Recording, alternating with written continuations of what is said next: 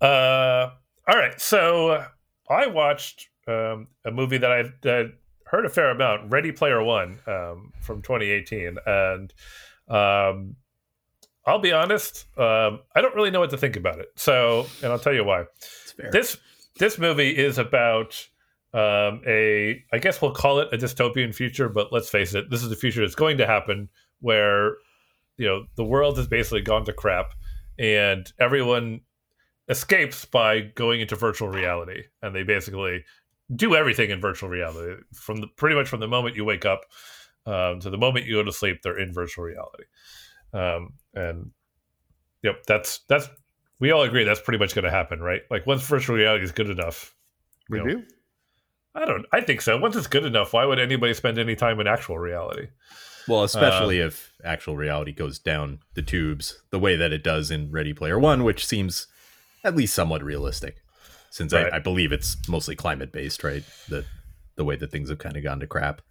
Yeah, they don't really specify. Um, right. It's just you know the, you know basically everybody kind of lives in these tiny little. It's little it's, tiny trailer like apartments that are like right. stacked really high and it's like it's overcrowded. Yeah, it's overcrowded for whatever reason. They don't they don't what's really the what's the Bruce Willis movie where that is kind of the premise? What's what? the premise? Everyone goes into virtual reality. Yeah, they're all like plugged in, and he doesn't want to be plugged in anymore. Um, um, surrogates. Oh, surrogates. Okay. Fair you don't enough. remember that movie? Yeah, I no? do, but there's a lot more to that movie than that. I, I think of that more as the movie where they find out that they're all basically organ donors for other people, right? Right. um. So so yeah. So in this movie, everyone goes into virtual reality all the time, and the guy who created this place called the Oasis, he died. And when he died, he left a puzzle to basically figure out. And if you can figure out the puzzle, you get this amazing prize.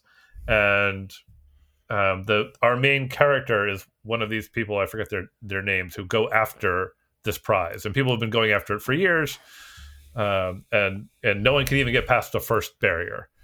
Um, and the first barrier is this kind of crazy race that nobody can get past. And what you learn throughout the movie is basically the the guy who created the Oasis was a huge pop culture junkie, and the way to unscramble the his you know mystery that he left is to be super well versed in like 80s, 90s, and early 2000s pop culture. Nish uh, is going to win this game. well, no, because you also have to know what he liked in pop culture. So you have to like know his life backwards and forwards. And there's huge archives that like replay parts of his life that you can go and like study um you know the the references that he made and the things that he liked and like you know what movie he watched on what such and such a day and stuff like that. And the movie's just full of all these references. Like the main character the car he drives is the delorean from back to the future. Um and in virtual reality not in virtual reality yes. Um and um yeah and the movie kind of follows his trail through f- unraveling this mystery contest slash thing um, to win, and the, and the giant corporate overlords who try to stop him because they also want to win. Um, they've got all the money, he's got all the heart, that kind of a thing. Um, and the reason that I don't know what to make of this movie is is because of that. It's it's it seems like a movie aimly squared at people at our age because it's all the stuff that we grow up with. Um, but it's also full like it's it's in virtual reality it's all CG. It's all computer animated. Um, people can look like whatever kind of weird thing they want to look like, like like in any kind of like imagine like the character generator from every video game ever is available to you. So there's people who look like old knights or or robots or you know cyberpunk stuff, like whatever you can think of. People look like that, kind of walking around, and I personally found that pretty fairly disconcerting. I mean, it's not supposed to look photorealistic because it's you're in a computer simulation, um, but it just ended up looking very uncanny valley slash like instead of looking like stylized um, in a way where you can tell like oh we don't want this to look real it looked like almost like uncanny valley polar express kind of um, like we're trying to make it look good, but we can't quite pull it off. Which I don't think is what they were trying to do, right? I don't think they were trying to make it look that way, but I think they unintentionally stumbled into that, and I found mm. it. I found that very disconcerting and thinking like this isn't a look or a feel that people in my age group I think would really be into. But the references aren't for people who are 15 or 20 years younger than me would be into either, which is why I say I don't Right. really know who this movie's for. I I've seen like like swaths of this movie. I've not seen the whole movie, but uh, that's exactly what I thought. And, and like I thought about it when you were just talking about it. And it's like it feels like the way you would want that. Like if if if you were James Halliday, the guy who, who invented the Oasis, and uh, we're putting that together or whatever, it's like you would think you would want like the background and stuff like that, unless you were specifically in a place that is like supposed to be from a video game like you would think you would want the background to look absolutely realistic. Like you would like you know what i mean? Like you wouldn't want it to look uncanny valley. You would like i guess i don't understand quite not i'm who am i to question steven spielberg but like i don't quite understand why he wouldn't have filmed that in an actual real place and just said this is virtual reality. The people could still look kind of fake because again if you're trying to look like a video character, you actually kind of want to look like that video game or person or ever, and that will inherently look a little fake. Like it's like if I want to look like I don't know Samus, like I don't want to look like the real version of what Samus would look like. I want to look like Samus looks like in Metroid or you know whatever like newest version of Metroid exists. Like I, I don't want to look like I'm eight bit or anything, but Right. you But get I- you- yeah and I think and I think what like video game studios in particular have kind of learned is um you have to you have to have a look that you're that you're going after. Otherwise like you do quickly go into this uncanny valley and the notion is like we're not going to try to make it look realistic. In fact you're going to see the aesthetic that we're going for. Right. Um, and they didn't really do that. They were just like kind of like make these fake people like look like pretty much as good as good as you can, and then and then you quickly like just dive right into the bottom of the uncanny valley. Um, so I found that very I found that off putting. The other thing that I found a little bit off putting was this is a Warner Brothers movie, um, which means they reference all Warner Brothers properties and. Which means it leaves like very weird holes. Like there's no Star Wars references or anything. Like um, you know, there's no um, Star Trek references. Like there's there's like stuff that there's when you steep yourself in the culture of like the 80s and 90s, um, and then you leave like you leave these very big holes. It's like I know what somebody my age would be into, and like you know you can you can kind of see where the things aren't there that would be there. Um, and and I know a lot of that stuff. This this is adapted from a book, um, and I know a lot of that stuff was in the book, um, Right. and they had to change it into properties like they that they basically controlled, and um, you know, to for for the spirit of the movie, right? Somebody who loved you know the pop culture of the 80s and 90s to then like have it pass through this like corporate filter and be like okay here's the stuff that we can show like it really felt at odds with you know you know where the movie was coming from in Right. in a, in a weird way and and Star Wars especially is a pretty fucking big hole. like to not to not have anything Star Wars related whatsoever yeah is you know it's like it's kind of like the number one thing if you were thinking about like any kind of like like pop culture that like a a boy from you know that a era would have been into. Like it's hard to name something above Star Wars. yeah No, I mean you basically in the '80s, if you were a boy, Star Wars, Superman, Voltron, He Man, Yeah, that's that's Transfo- Transformers, Transformers. right? Yeah, right Yeah. right exactly and it's like someone someone who is well steeped in things like back to the future would probably also be well steeped in things like the ghostbusters movie but like you know, there's, there's none of that stuff in there. So that's so that's a little bit weird. Um, but you know um, it, it, it you know it, it is what it is. They think i think that um, it, the other thing that's weird about this is the, the movie opens uh, there's like this crazy race and nobody can finish the race. And you have to finish the race to unlock the first part of the mystery and there's i don't know four or five parts of the mystery everybody knows but nobody can get past the first part. And people have been trying for years like they well establish this. And our main character figures something out and and obviously can solve the first part of the mystery like um but then the other parts of the mystery like the movie's about unraveling this mystery. So the first part took i don't know five years or something to figure out. And then that's like the other parts just take well a couple of hours and then we figure out what we you know what we need to do. Maybe it takes a day. Um, certainly, nothing takes more than one attempt to do anymore. Um, and if and I just thought about it, like, man, it's that first part was really, really hard, and then it's like, well, it's kind of a race to the finish from here because um, the rest of the mysteries turns out to be pretty easy, um, which I, which I thought was weird. Like, you know, if if I think of like other things like that, usually um, what they do is finding the mystery or realizing that there even is a mystery is like the first hurdle to get over, and then you can kind of be off to the races. But but this movie puts the fact that there that mystery exists right out there, and it's just well, the first part is next to impossible, and the rest of it's really easy, um, and that felt that felt kind of weird to me. But um, you know, I mean, I understand like it's kind of like the structure of the movie, but it just you know, it just it just stuck out to me that it you know there, there kept being things like this. I think that kept pulling me out of the movie, um, kind of at different levels. And for for me, like the whole thing never really gelled. I think in the way that that um, Spielberg probably wanted it to. Like I think he wanted you to felt like you were like swept up and um, in this in this adventure, and you're you're getting all these constant like hits of nostalgia, um, and and for me, it felt like the you know uh, nostalgia overload. Like it was there's just so much, and it was constant. I mean, it was constant. You were getting stuff, um, you know, either old video games or old movies or you know whatever. Like it was just it was just everywhere, and it was constant. And it got to the point where like it was like a little bit of that is great, and this was just overwhelming to me. And hmm. you know, I kind of became numb to it after a while. It's like, oh yeah, there's whatever, you know. I can I can see that. Like, so have you have you read the book, Paul? I have not read the book. on? No. Yeah, so I, I've read the book and have not fully seen the movie, and and the book is its own set of problems in in its own way. Like, it, it's not.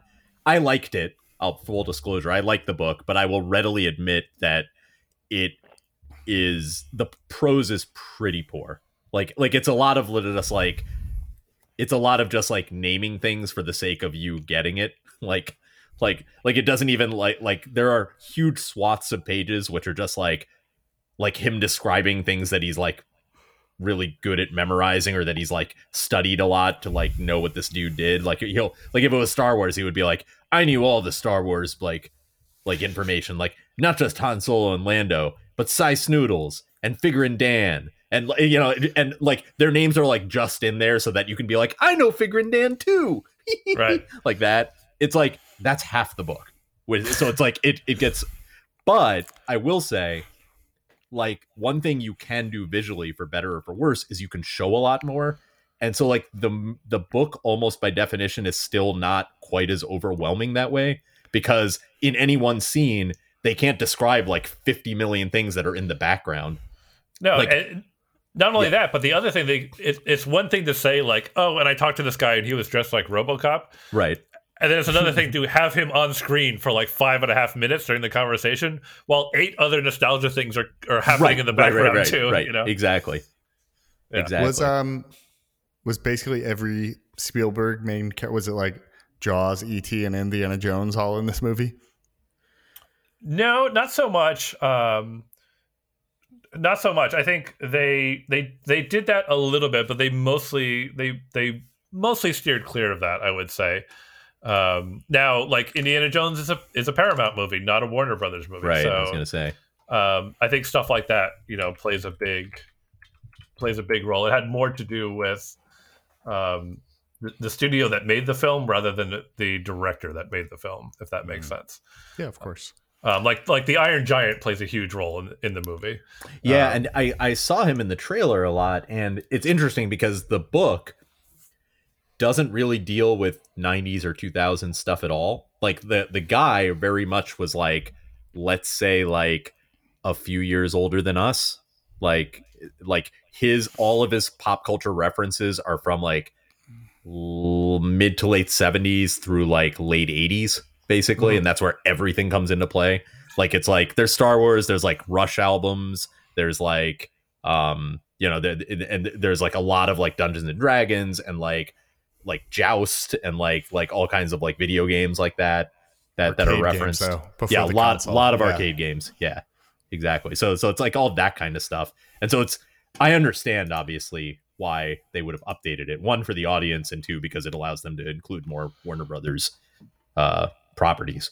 But can I can I distill some of your critiques down into whether I should see this movie or not? It sounds like there are like two big beefs here. One is um, visual effects were off putting, and then two references were um, were off. Like sounds like one too many, and the ones that were were missing the things that you would want to be referenced. Aside from that, was there a good movie in there? Was the plot good?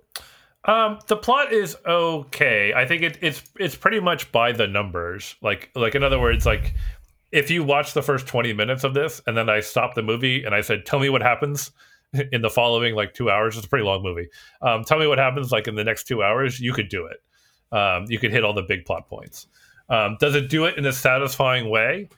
Um, it does. It's a Spielberg movie. Like he can he can do that. Like he can do that part very well. Because people Uh, like this, like people go crazy about this movie. Maybe it's the book, but like Yeah, I think I think the book had a big following. I'm not sure if I mean I think the movie did fine, right? From what I know. I can't tell you. Like when when it comes up, I've I've heard a number of people be like, I can't wait for the second one.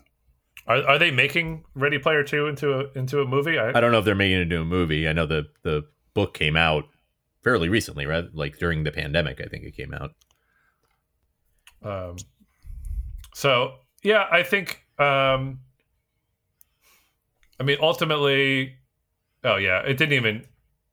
Well, domestically, it didn't even make its budget back. Yeah, it Uh, probably it had a big did- budget. I would Yeah, expect. it did okay uh, worldwide, but I don't know if it did well enough for a second one. Um, yeah, I mean, ultimately, I think I, I feel like I say this a lot, but like, man, they really could have cut a half an hour out of this movie and tightened it up a lot. And I feel like we've talked about this before, but maybe maybe I'm wrong, and maybe it's just the movies that I watched recently. But I feel like every movie's gotten really long. Um, They have. They just blow past the two hour mark like it's not even there anymore. I mean, And- if and we've it- learned anything in Podflix, ninety minutes is our sweet spot now. It really is. But it, it, it does seem like any like blockbuster like this was like it's like has to be like basically at least two hours and 20 minutes. It feels like there's like some unwritten rule nowadays that like Yeah. they can't they basically There's can't f- almost be There's ever. a formula. The first forty-five minutes have to be backstory, and then the movie starts. That's right. Yeah, the Oh, the the other parts of the movie, the cast is fairly forgettable, with the exception of Ben Mendelsohn, who plays like a classic Ben Mendelsohn I was going to say Ben Mendelsohn's in it, which is kind of awesome. He's great. Uh, yeah, he, he's pretty good. Other than other than that, like honestly, nobody you know nobody really sticks out that much. Um, oh, the other thing that's um, well, I don't think this this may be considered a slight spoiler, but I have to bring it up because it's crazy. Which is like the main character. He's in Ohio, I think, and um, he has like an online like crew that he hangs out with. Um, it's like five people, um, and he's been friends with these people for years, but has never met them in real life. He just is friends with their avatar. And as the movie progresses, you know, there's there's more and more sequences that take place in real life, and he begins meeting up with these people, and it turns out that all of these people live in Columbus, Ohio. Like he he these random five people that he met on the Oasis all live within five miles of where he lives, um, which was like that seems like a bizarre That's decision. ridiculous. That is that is Yeah. that is by the way not the way the book is. I mean, it's possible that that's not true, but they never say it's not true. Two of those the- dudes like live in Japan in the in the movie or in the book yet- rather. Yeah, and, and maybe they're supposed to, and they don't do. They just don't do a good job explaining it. But like, man, these people like, I mean, what basically because what ends up happening is these people kind of show up when they need to show up in a way that like, all right, dude, you didn't know two days ago that you needed to get on an airplane from from Japan, and I guess you could have been in the Oasis while you were on the airplane because you've been interacting with the characters in VR. But like, you know, like something like it really felt like, yeah, all these people are just like in the neighborhood, um, and they just never met up before, um, and it was it was just another like really weird thing they did because I guess they needed to. I felt like they needed to do it, but um, Can I ask about some other cast members here? sure. Simon Pegg and T.J. Miller. Were they big parts, small parts? Any good?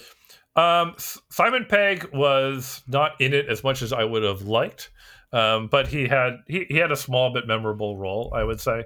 Um, T.J. Miller, like you know, obviously he got canceled. We haven't seen him in forever. I was Right. I'm surprised to see him in a cast. Period.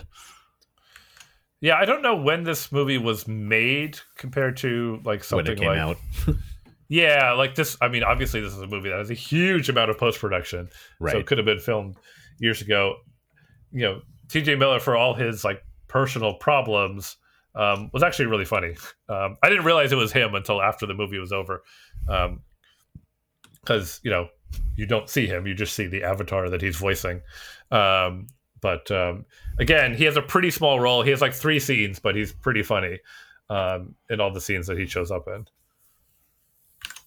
So it, it's the movie's really anchored by kind of you know the the the three the three main characters um, being Tye Sheridan, Olivia Cooke, and Lena Waithe. I don't exactly know how to pronounce her last name. I think so.